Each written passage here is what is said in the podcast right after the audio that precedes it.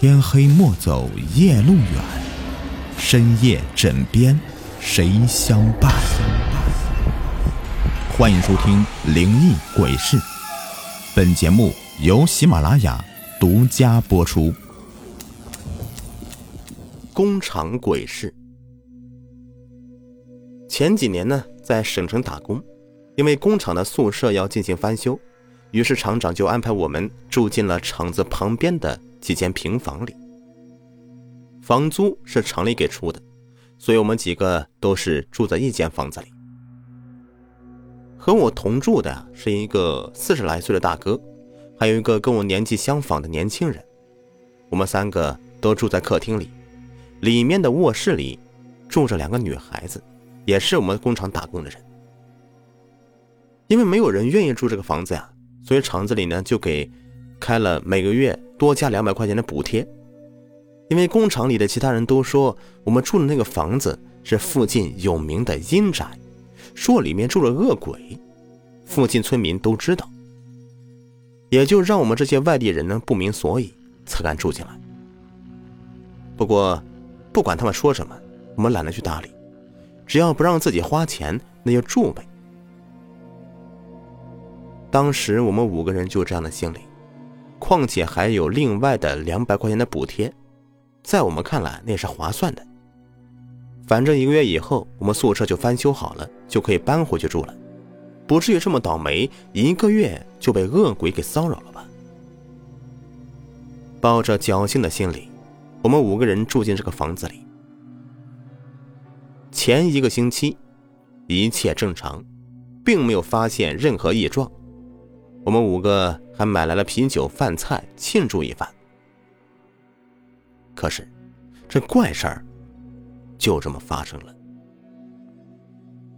那天下班之后，我和同寝室的张大哥和小刘一起回寝室，简单洗漱了一下，就躺下去睡觉。毕竟工作一整天了，还是非常累的，而且卧室里两个女生早就睡下了。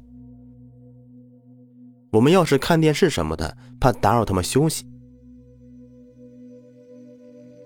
睡到午夜时分，我被一阵低沉的声音给吵醒。我眯缝着眼睛仔细听了一下，确实是张大哥的声音。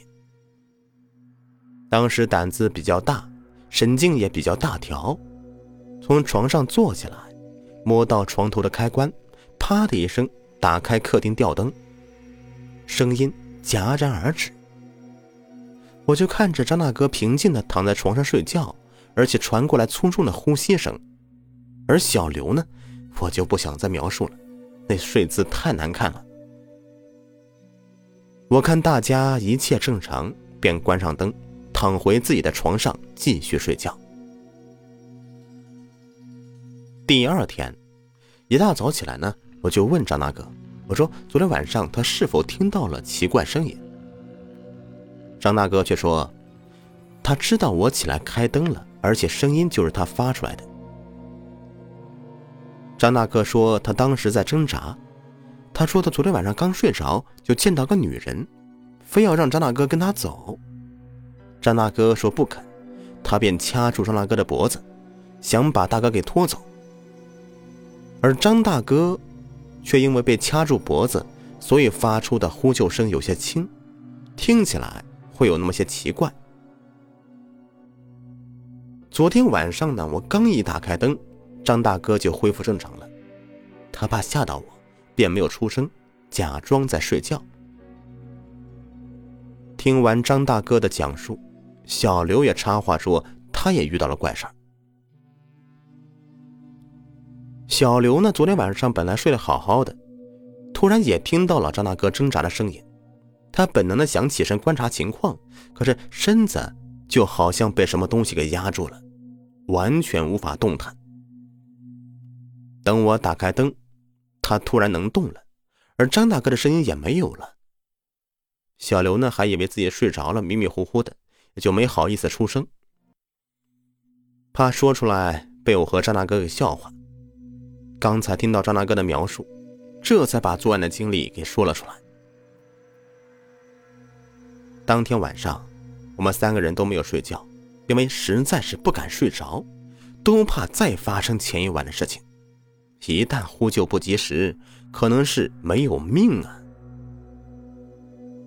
我们三个人就这么坐在房间里面斗地主，两个住在卧室里的妹子还笑话我们仨呢，说是不是想等他们睡着了干坏事，弄得我和小刘面红耳赤的。这到了午夜十二点多，小刘实在是熬不住了，就提议我们三个人轮流睡觉，反正第二天呢，我们三人都请假了。准备请个先生来看看，采取下措施。小刘的鼾声刚传过来，我和张大哥就听到里面卧室传过来怪声，好像有女子在笑，有一下没一下的，这可把我和张大哥给吓得不轻啊！我们三个光顾自己了，没想到这里不干净的东西居然去找那两个女孩子了。当下也不管什么男女有别了，我和张大哥就踹开卧室房门，打开卧室里的灯。两个女孩中的一个还呼呼的睡在床上呢，另外一个早就被吓傻了，傻乎乎的裹着被子，坐在自己的床上。我还以为是我和张大哥把他给吓到了，刚想跟他道歉，这女孩子就突然哭了起来。后来我们一交流。他说：“对面床上的女孩睡到半夜，突然发出奇怪的笑声，他以为对方是说梦话了，就想起来去叫醒对方。可是他刚刚坐起来，就发现有个人影蹲在那女孩的床尾，还有一个黑影坐在自己床边呢。于是就吓傻了。就在这个时候，我和张大哥就破门而入了，那两个黑影也就没有了踪影。”而我们叫醒的那个女孩呀，她却什么都不知道了，连我们踹开房门弄出那么大的动静，她都是一无所知的。但是她清晰的记得，她睡到半夜，有个男人说要带她走，她不愿意，那个男人就开始挠她的脚心，其他的她就全都不记得了。我们五个人呢，就这么坐了一夜。第二天。经人介绍，找了个风水先生。风水先生简单的看了一下，就劝我们要及早搬家，不要再住在这里了。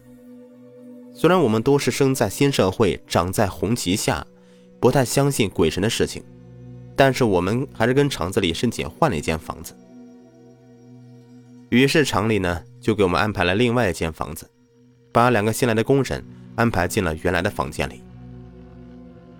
搬家的时候。